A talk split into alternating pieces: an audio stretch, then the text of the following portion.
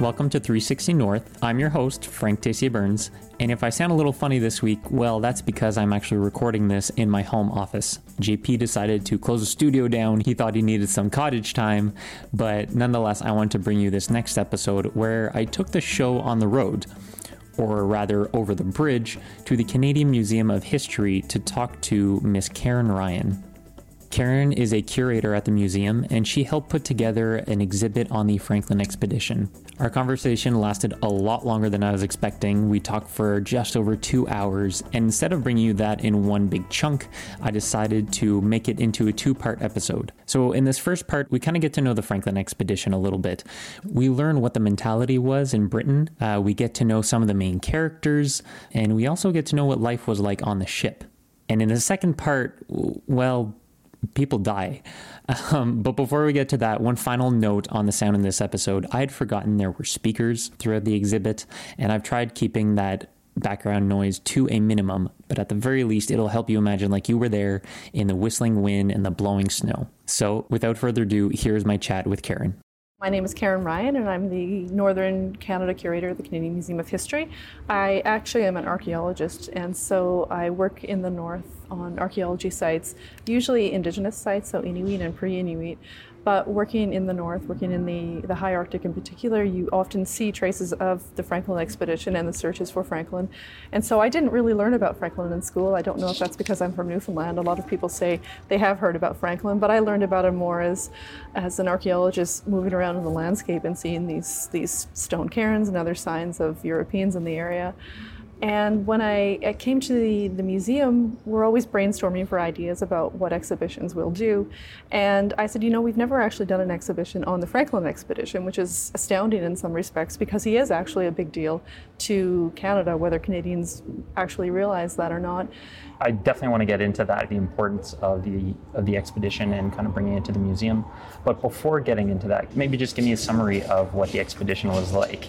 Um, well, the Europeans had been looking for a Northwest Passage for about 400 years before Franklin left London in 1845, and that's something I think we're trying. We try to impress to visitors that it wasn't just Franklin starting off as the first European to go into the Arctic. Um, so he went. He left London in May of 1845, and really, they left London thinking, how could we fail? So much had already become known to Europeans. There was only 900 miles left to, to really chart for them. They, they had two points, they just needed to connect those two points. And what they didn't know was that the area in between those two points uh, involved some of the worst ice conditions in the Arctic. Mm. So when Erebus and Terror sailed into that area of the Arctic, they entered uh, Scientists call it an ice sink or an ice trap. It's an area that's still incredibly difficult for ships to navigate in today. And they got stuck in an area where Inuit hadn't lived for a long time because the ice was so severe that it was impossible for them to really make a living there. And they were stuck for 19 months before the ships uh, finally, a decision was made to desert them and try to walk out of the Arctic. What kind of work has to go into building an exhibit like this? It's a lot of work. If you want to tell the story properly, which we did, you really need to involve all of the people that can help you tell the story that, in the way that it needs to be told. And so we initially met um, with Parks Canada before Erebus was found in 2014. Okay and then they went off and of course two months later they found erebus yeah. which was fantastic because we really hadn't done a lot at that point with the exhibition so it was a great thing of, of okay they found the ships what artifacts potentially will they pull off of the mm-hmm. ship that we can use in the exhibition and in the meantime um, one of the other things I really wanted to do was include a lot of the really famous Franklin artifacts that people, if you know the story, you would recognize from TV documentaries and books and different things. So that meant reaching out to the National Maritime Museum in Greenwich, just outside of London. And then we also wanted to work with Inuit Heritage Trust because obviously the Inuit contribution to the Franklin story is amazingly important. Uh, it started in the 19th century when Franklin searchers began to realize that the Inuit had incredibly important knowledge. All right, I think we're good for a walkthrough if you're good right. to do so. So the first object that visitors see when they come into the exhibition is the fragment of the ship's wheel, which was discovered uh, about 30 meters from Erebus in 2016 by the Parks Canada divers.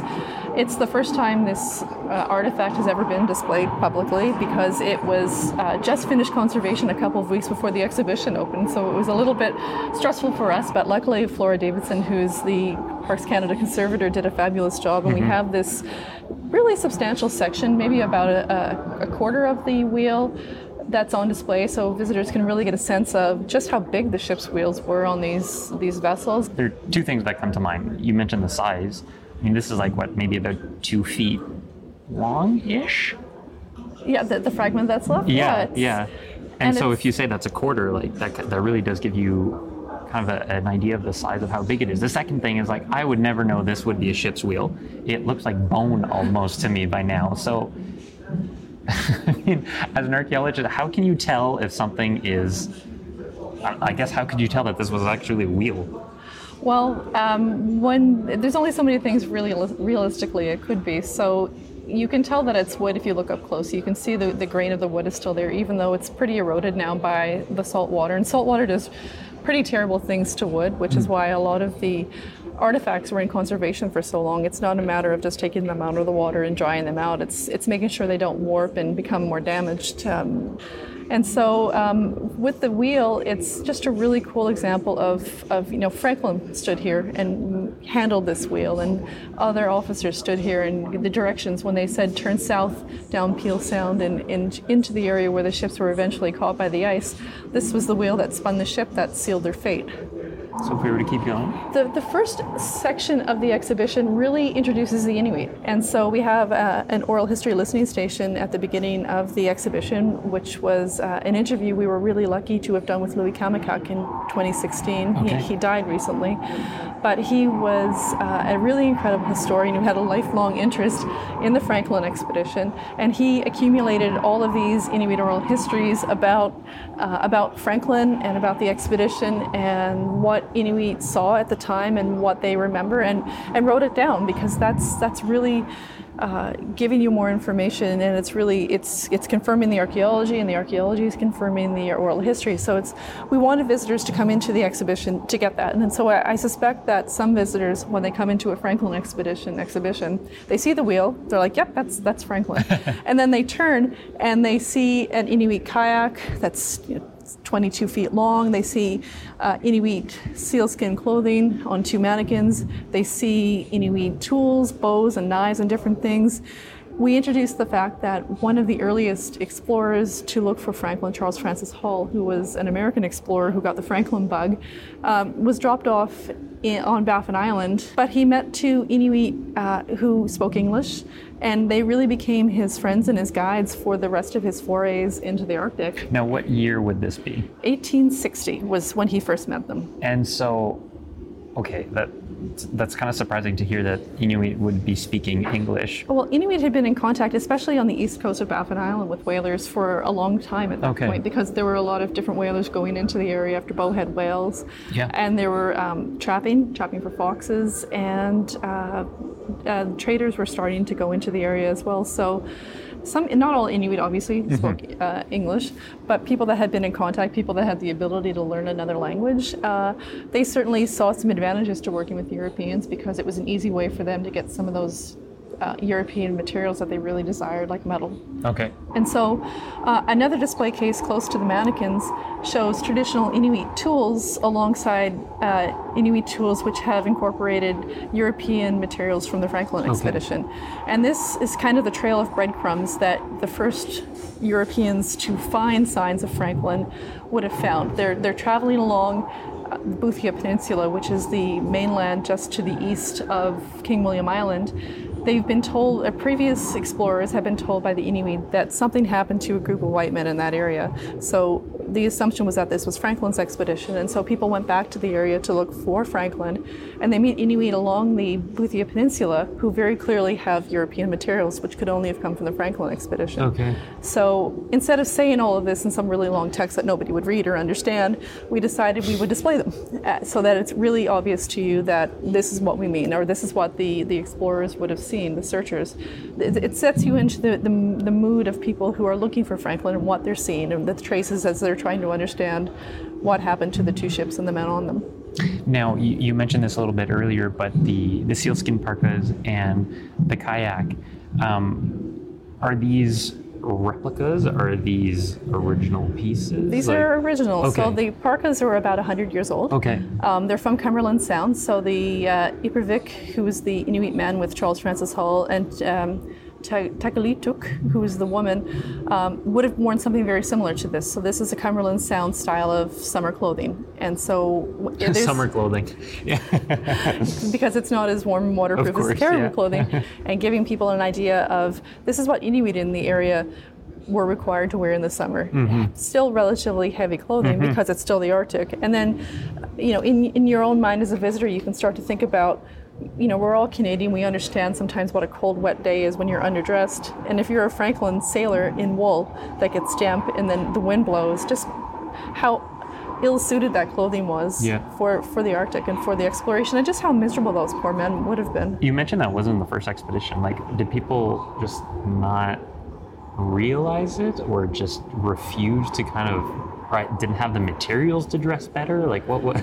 Well, they, they didn't have the materials Yeah. in that respect. I mean, they didn't have Gore-Tex and they didn't have, you know, all the things that we take today. So they, they were equipped with what they could. So they, each mm-hmm. of the men, when they crossed the Arctic Circle, were given by the Admiralty, which is a big deal because the Admiralty was pretty cheap with its sailors, a suit of warm clothing, which probably was you know, a pair of essentially long johns and an undershirt, which we would today think, wow, that's really not going to help keep you warm.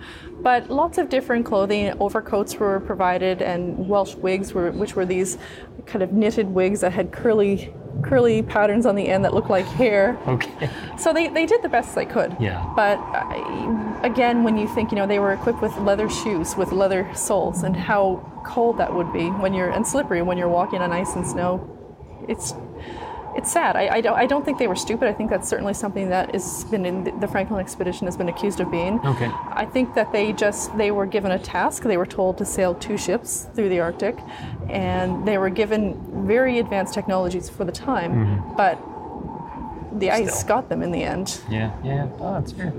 And so then we come into the, the second area of the exhibition, and what we do is sort of set the stage for the Franklin expedition. So we want people to think of themselves being back in London and actually planning to send Franklin into the Arctic. And so we have um, a nice uh, wall map, eh, uh, AV wall map, which gives you a sense of the history of Europeans sailing into the eh, and going by foot into the Arctic looking for the Northwest Passage. It starts with John Cabot in 1497, and it brings you up to 1843, which was the last European expedition before Franklin sailed. And you get a sense just of how long Europeans were looking for the mm-hmm. Northwest Passage. It was almost an obsession to find at a certain point. They had only 900 miles left to do. Like they were never lost. They knew exactly where they were. They were just trapped. The natural question that comes to mind now is how long had they known that there was actually a Northwest Passage if it had never been discovered? Well, they, they assumed and hoped there was a Northwest Okay. Passage. So there was a fun map I looked at at Library and Archives Canada when we were doing the developing the content and figuring out what we would actually use in the exhibition, and it was a French map.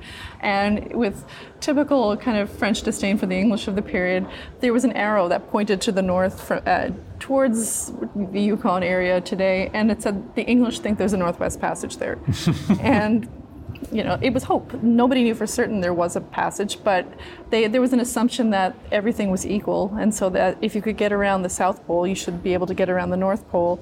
And there were tides and different things, which were indications that there was water flowing through the area. Okay. Therefore, there should be a, should be a channel. The Napoleonic Wars had just ended, Mm-hmm. and so Britain had the largest navy in the world, and suddenly they had no no wars to fight. And What so, else are you gonna do? what else are you going to do? So, hey, let's let's re-equip two ships and let's send them to look for the Northwest Passage. So why would it be so important for them to actually find it?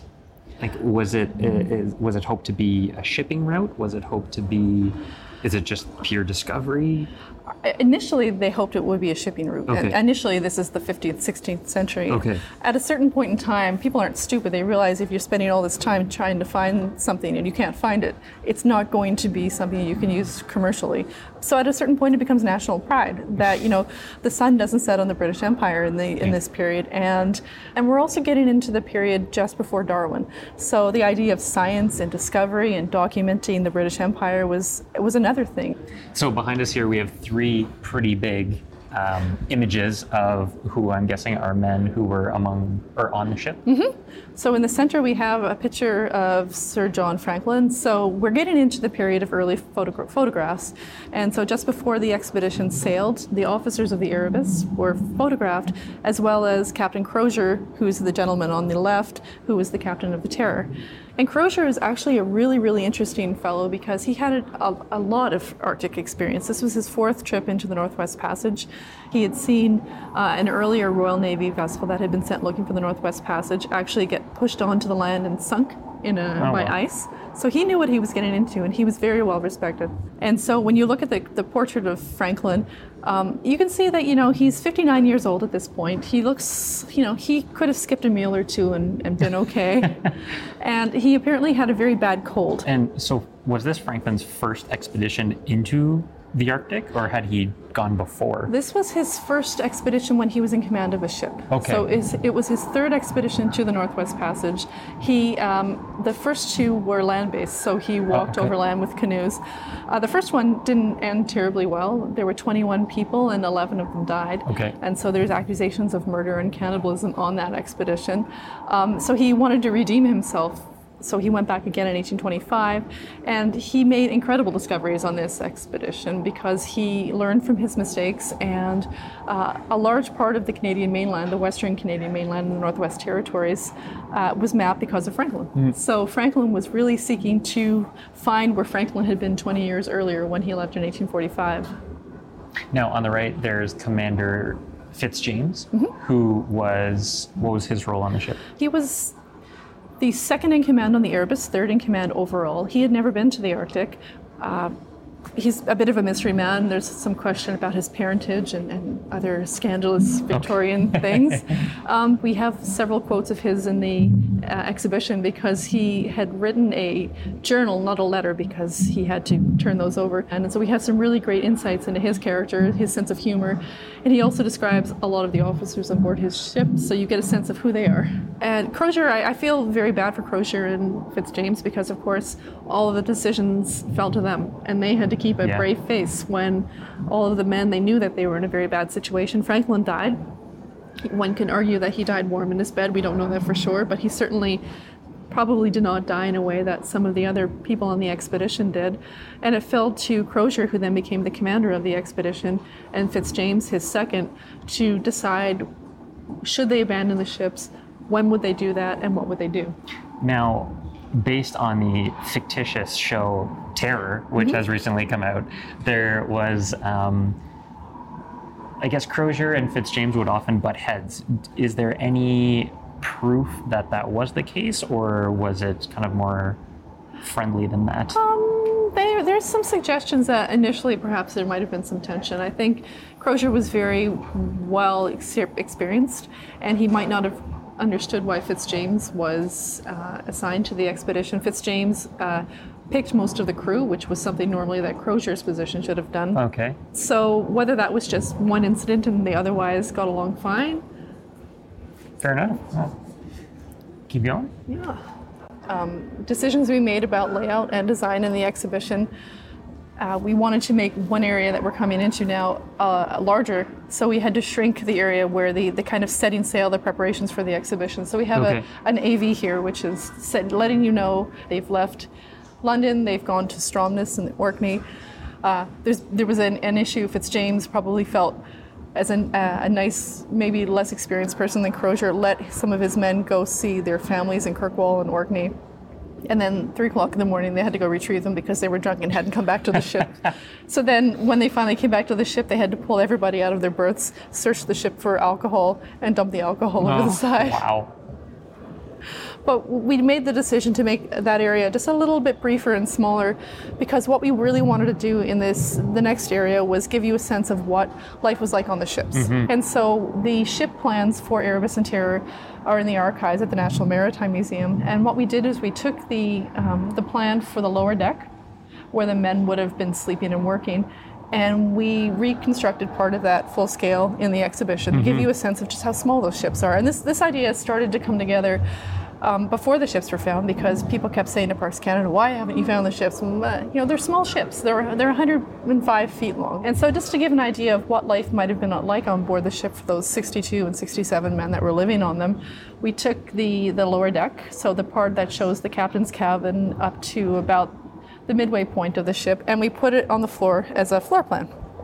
So this is actually really fun to see visitors come into because it's not something that most people would expect and it gives you a sense of just what space was like on these mm-hmm. ships. So you see that the, the officers on both ships would have had private cabins, but those cabins are really small. You know, when you think about living in, in a place for three years, you've got a bed, you've got a writing table, and you've got a washstand, and you don't really have much more space mm-hmm. than that. And so just imagine the ship is, you know, pitching in the waves and you're you're trying to get dressed and you're trying not to fall out of your cabin into the passageway. It's it gives you a sense of just the, the the interpersonal skills had to be worked out long before you really got stuck in the ice or things were going to go bad. But also um, in the captain's cabin, which is one of the biggest areas on the ship, the, where all of the decisions would have been made, we tried to get a sense of what that space would have looked like and, and worked on for people. And, and, here you see another one of the Erebus artifacts is a little preview of what's to come in the underwater area. This is a furniture leg from Franklin's cabin on the Erebus and it's got short legs and it would have been relatively big. So we have it in a case and Franklin would have been sitting in his cabin. He could have knocked his knee on that table. Just, just these really fun things to bring you into the fact that it's a real story. You mentioned the AMC Terror Show. It's, it's fiction, but it's based on historic mm-hmm. events. Mm-hmm. But sometimes in Canada we tend to lose sight of Franklin as a real person and those 128 other people as real people. And we really wanted in the exhibition to remind you that they're, they're real that they suffered, that they died horribly in some cases, that they had friends and family and opinions and jokes. They're real.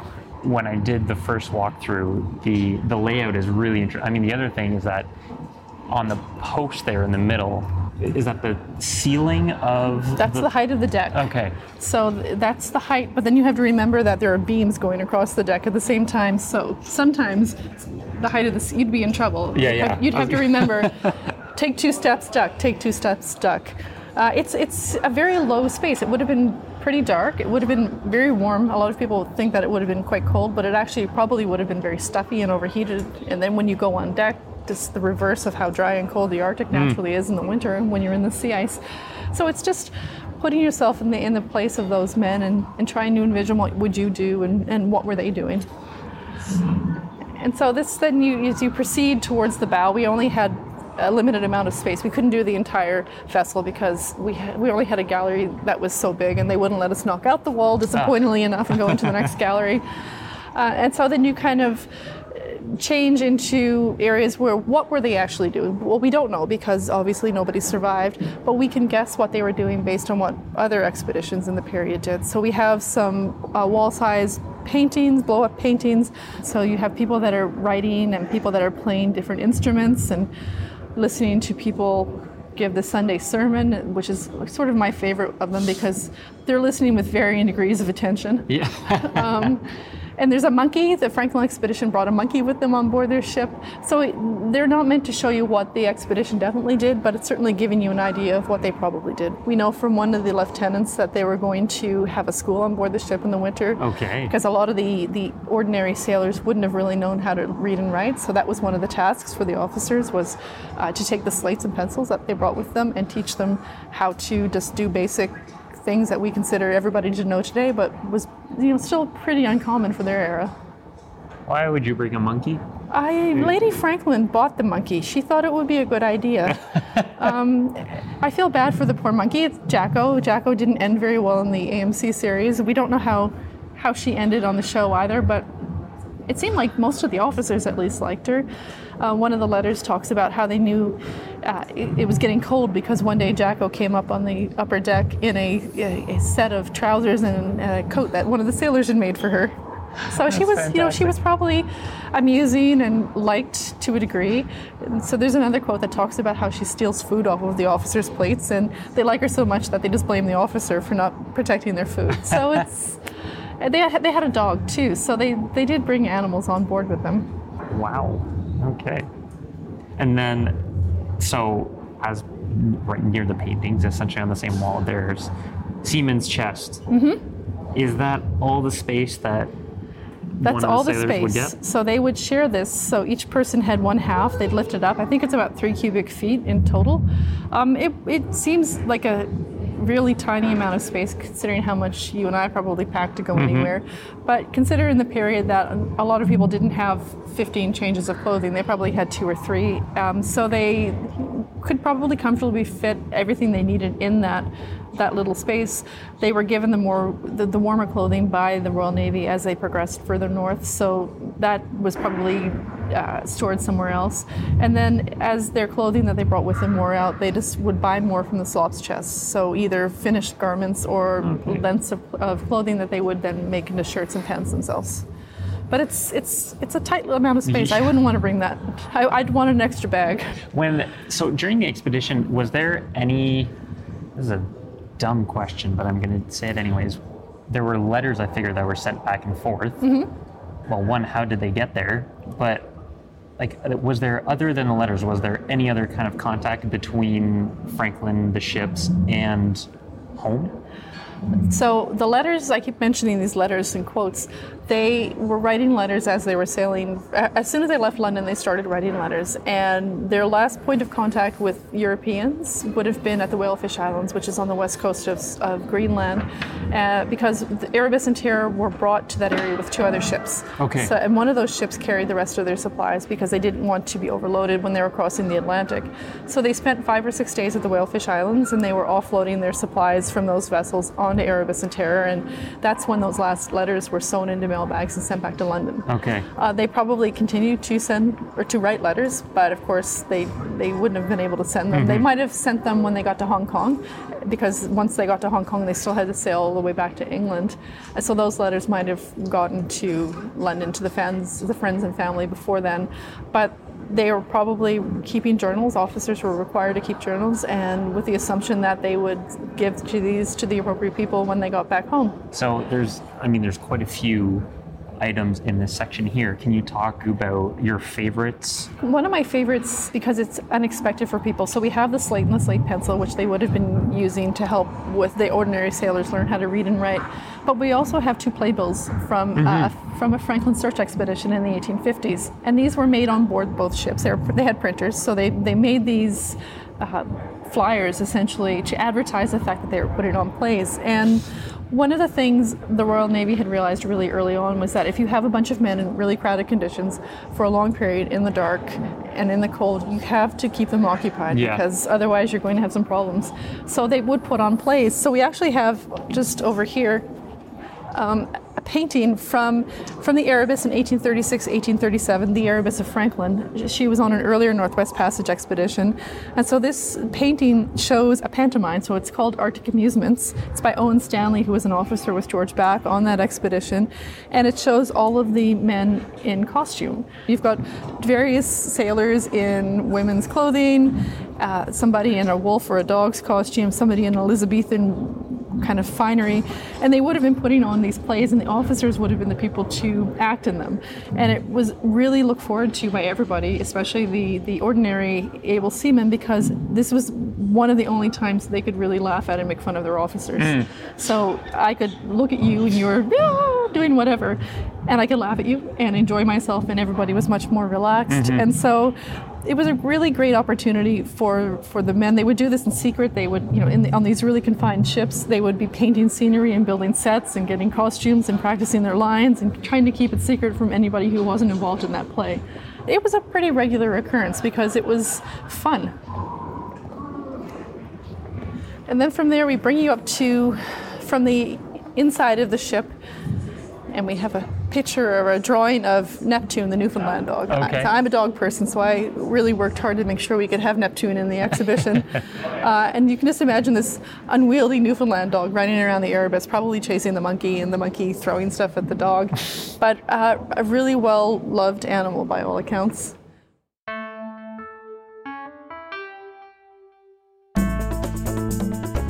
That, dear listener, is where I leave you with the image of these officers putting on a funny play for the rest of the sailors while Jacko and Neptune are running around on deck. Life seems pretty good, right? The Franklin expedition is by no means unknown. You've heard us mention a TV show, there's also been books and songs written about it. It's even featured in a pretty prominent video game, which we get into a little bit in part two of our conversation.